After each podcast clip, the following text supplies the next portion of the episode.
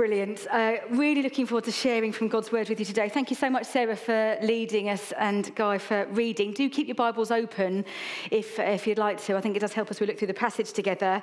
This is actually the third message in our series. If you're new to us today, we've been working our way through a series called One Thing in the book of Philippians, and this is uh, message number three in that series. And there's one key verse on which this book kind of hangs, and which is why we've called this series One Thing, as you saw there from Philippians chapter 3. And Paul says, One thing I do.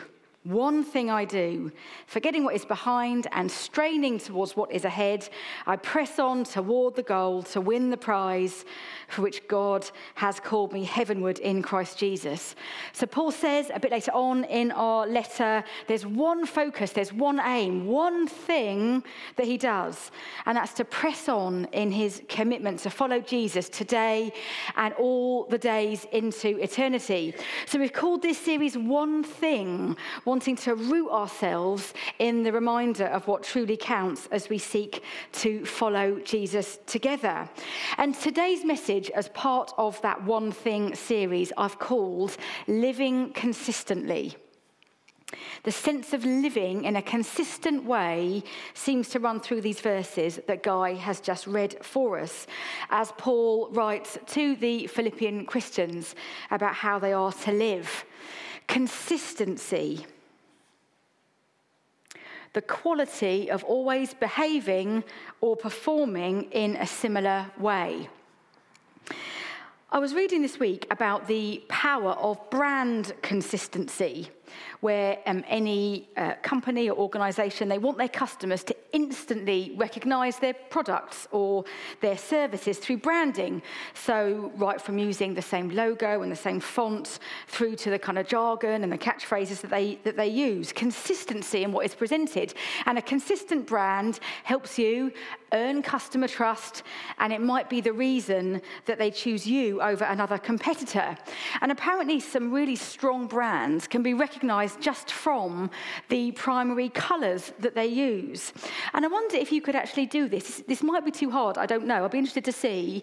I wonder if you could guess, guess the, the brand just from the colours. I'm going to give you 30 seconds with your neighbour if you like. Can you work out the brand, the company, just from the colours? Have a quick chat about that.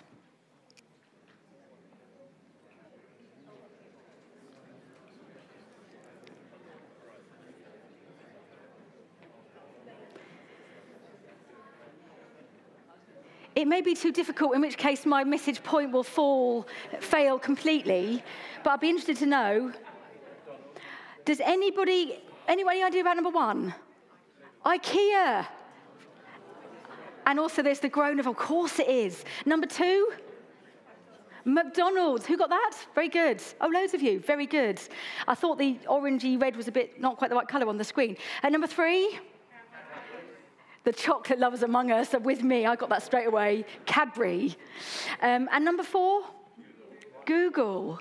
Google. That's right.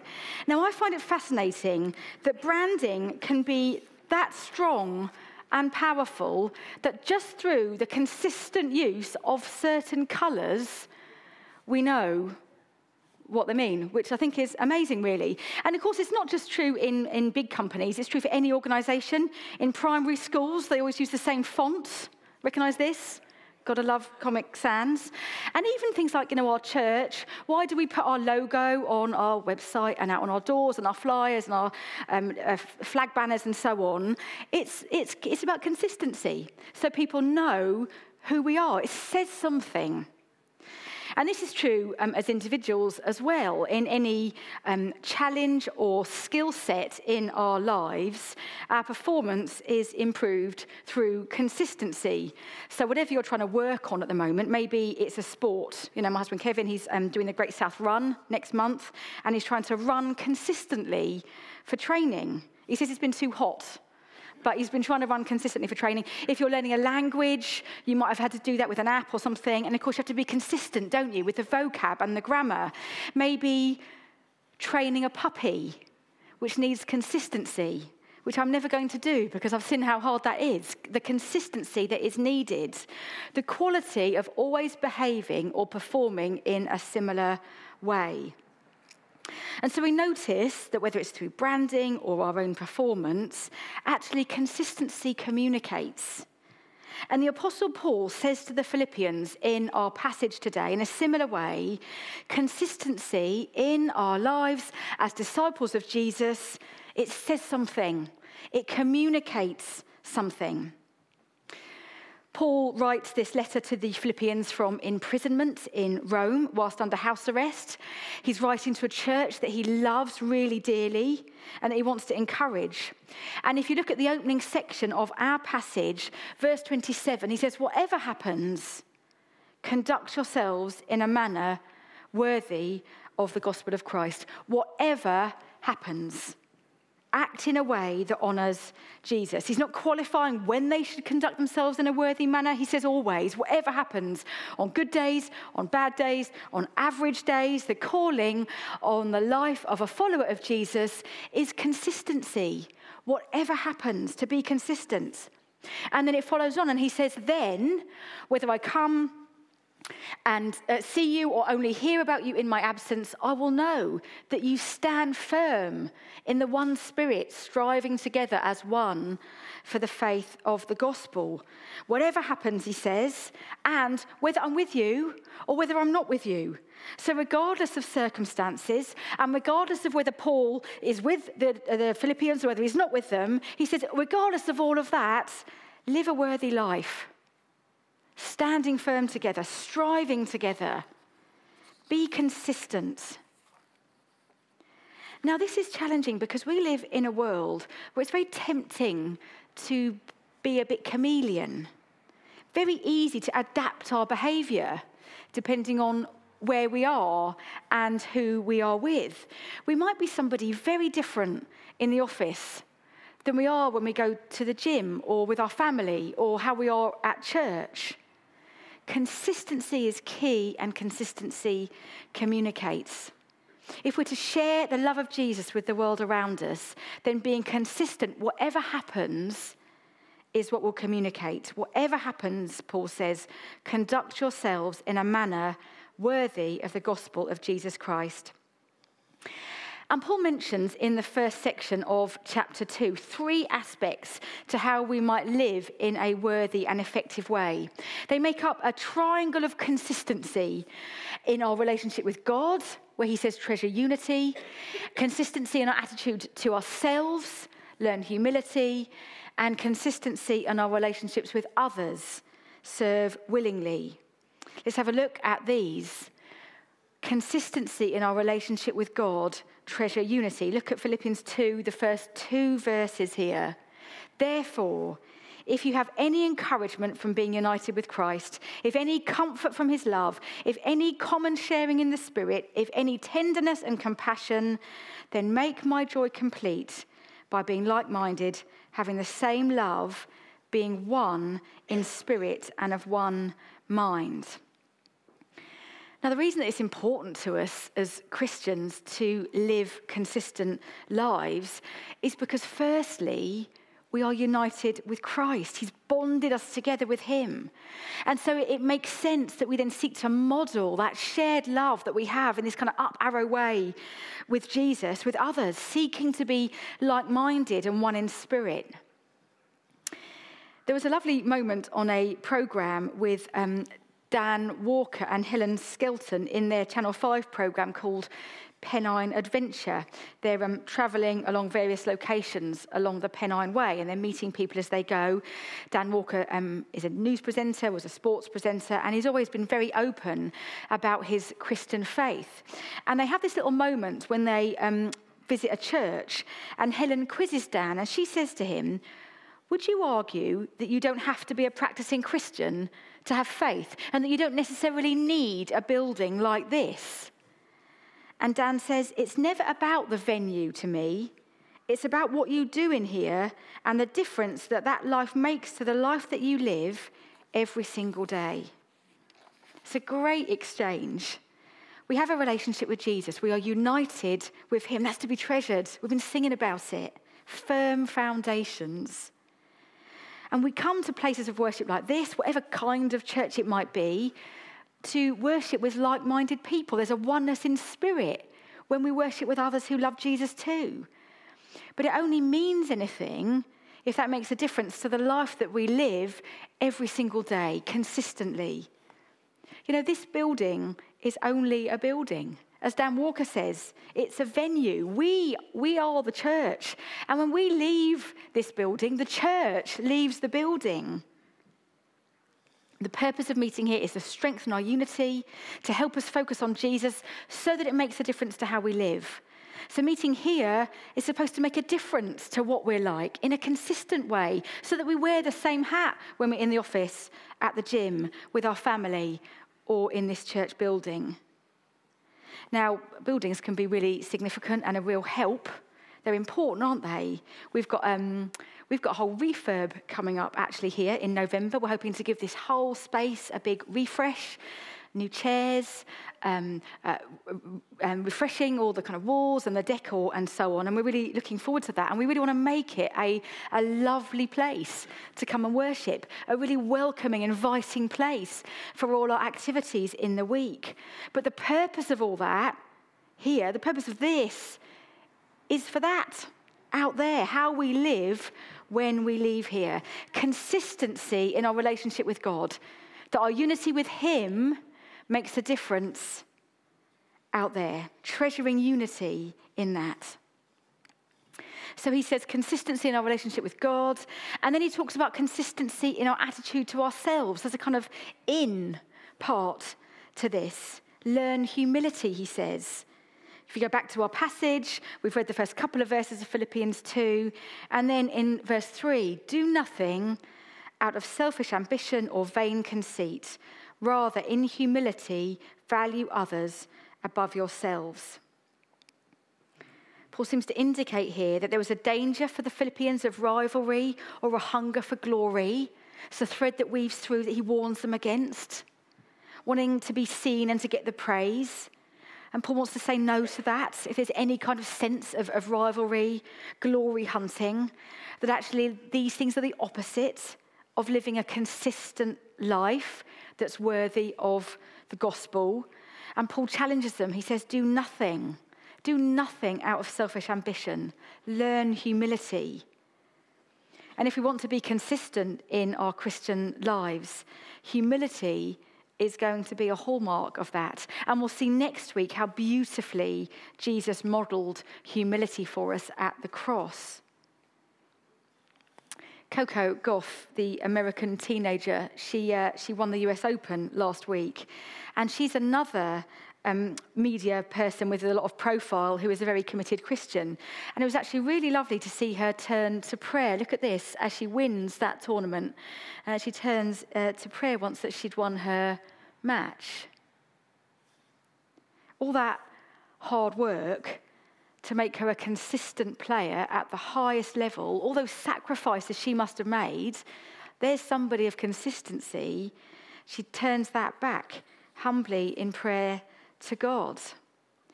And here's a snippet of her post match interview. Coco, you burst onto the scene about four years ago. A lot of expectations on your shoulders. What does it mean to win your first Grand Slam title on home soil? Oh my goodness. Uh,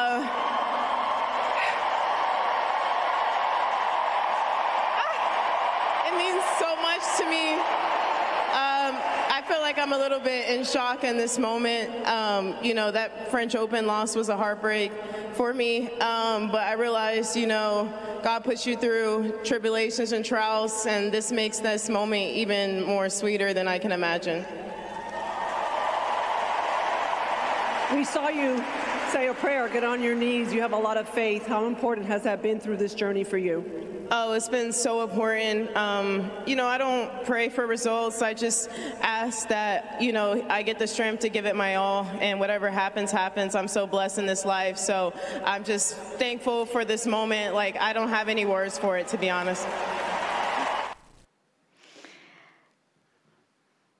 It's interesting that she says she doesn't pray to win, just a, a, prayer of thanks and dependence on God. And I mentioned Dan Walker and I mentioned Coco Gauff. You know, that's never going to be us, is it? But there's something about wherever we are, when Paul says, whatever happens, you know, whether you're in the media, whether you're a Christian serving Jesus in your workplace tomorrow or at home looking after your kids, it's about humility, not acting out of vain ambition or conceit, valuing others above ourselves. Paul says a similar thing to the Corinthian Christians. Know, this, this, kind of these themes are littered through our New Testament. So the Corinthians in 1 Corinthians 10, no one should seek their own good, but the good of others. And to the Roman Christians, Romans 12, be devoted to one another in love, honor one another above yourselves. Living consistently is about a humble attitude to ourselves and the way that we value others in that. And then there's the final side of our triangle when Paul talks about consistency in our relationship with others, serve willingly. We've read already do nothing out of selfish ambition or vain conceit, rather, in humility, value others above yourselves, and then not looking to your own interests, but each of you to the interests of others. In your relationships with one another, have the mindset, the same mindset as Christ Jesus. In spite of all that is unique and radically different about Jesus, we are commanded to have the same mindset and attitude as him self sacrificing humility and a posture of serving, a posture of serving others. And I just wonder what kind of relational and kingdom revolution there might be if we genuinely look to the uh, interests of others above our own. When we share communion together in a little while, what a, a perfect place that is to reflect on these verses and see the, the mindset of Jesus at the cross, the one who truly did not look to his own tre- interests, but to the interests of others. And who are the others? That was us. We, are on the, we were on the receiving end of Jesus' self sacrificial love. Serving others has the upside down kingdom blessing of being part of what forms our own consistent character. You know, as we serve others, as we, there's an upside down thing that happens. As we give ourselves away, actually, we ourselves then are helped and changed. Serving willingly forms us into the likeness of Christ. So, this passage helps us to think about how treasuring unity and learning humility and serving willingly will help us to conduct ourselves in a manner worthy of the gospel. I've got here uh, with me um, an orange and a peach. And I was reflecting on how useful this may be to us in thinking about these themes today. If you, um, if you cut through an orange, like this orange I've got here, or like the one on the screen, if you cut kind of through this orange, what you get is lots of, of segments. Or if you peel the whole orange, you can then break it into se- separate segments, and all the segments stand alone. So you can break off segment by segment and enjoy your orange. Each piece stands alone. And I think sometimes we can approach our lives a little bit like an orange, a whole set of segments that stand alone, that might be within one whole, but don't necessarily relate or tie together. We can see different bits of our lives segmented, separate, um, and no consistency necessarily. We parcel sections of our lives into different areas. So there might be the faith part or the Sunday part, you know, personal prayer or our own faith, but actually there can also be the kind of the work segment or the home segment. If we're thinking about living a life worthy of the gospel, then I suggest that we should be more peach.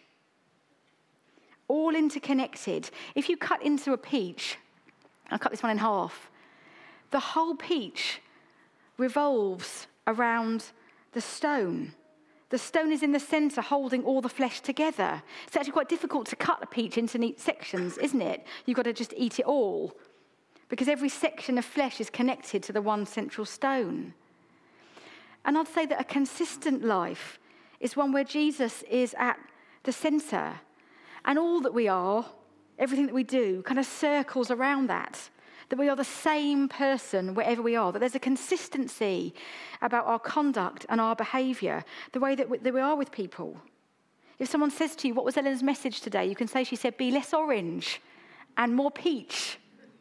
Whatever happens, conduct yourselves in a manner worthy of the gospel of Christ, striving for consistency in the ways that Paul has outlined for us here. And doing that, circling back to where we started this passage. When are we to do this? Whatever happens. Whatever happens. Whatever happens for you and for me tomorrow, Paul says, conduct yourselves in a worthy manner of the gospel. Here are some helpful ways to do it revolving our lives, circling around the central stone that is Jesus, building on Him, not segmenting our lives, whatever happens and wherever we are. In a moment, we're going to sing again. I'm going to invite the band to come back and uh, we're going to share in communion together. But I just want to give us a moment to just have a moment of quiet. So let's pray together for a moment.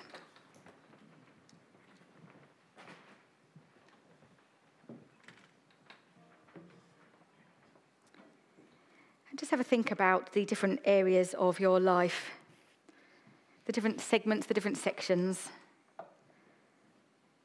your different frontline places. And just in the quiet for a moment, ask the Lord to help you live consistently, consistently in those places.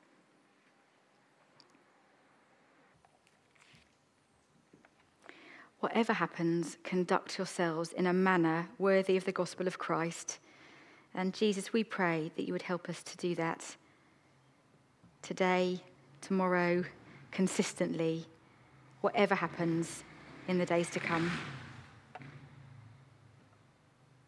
Amen. Amen.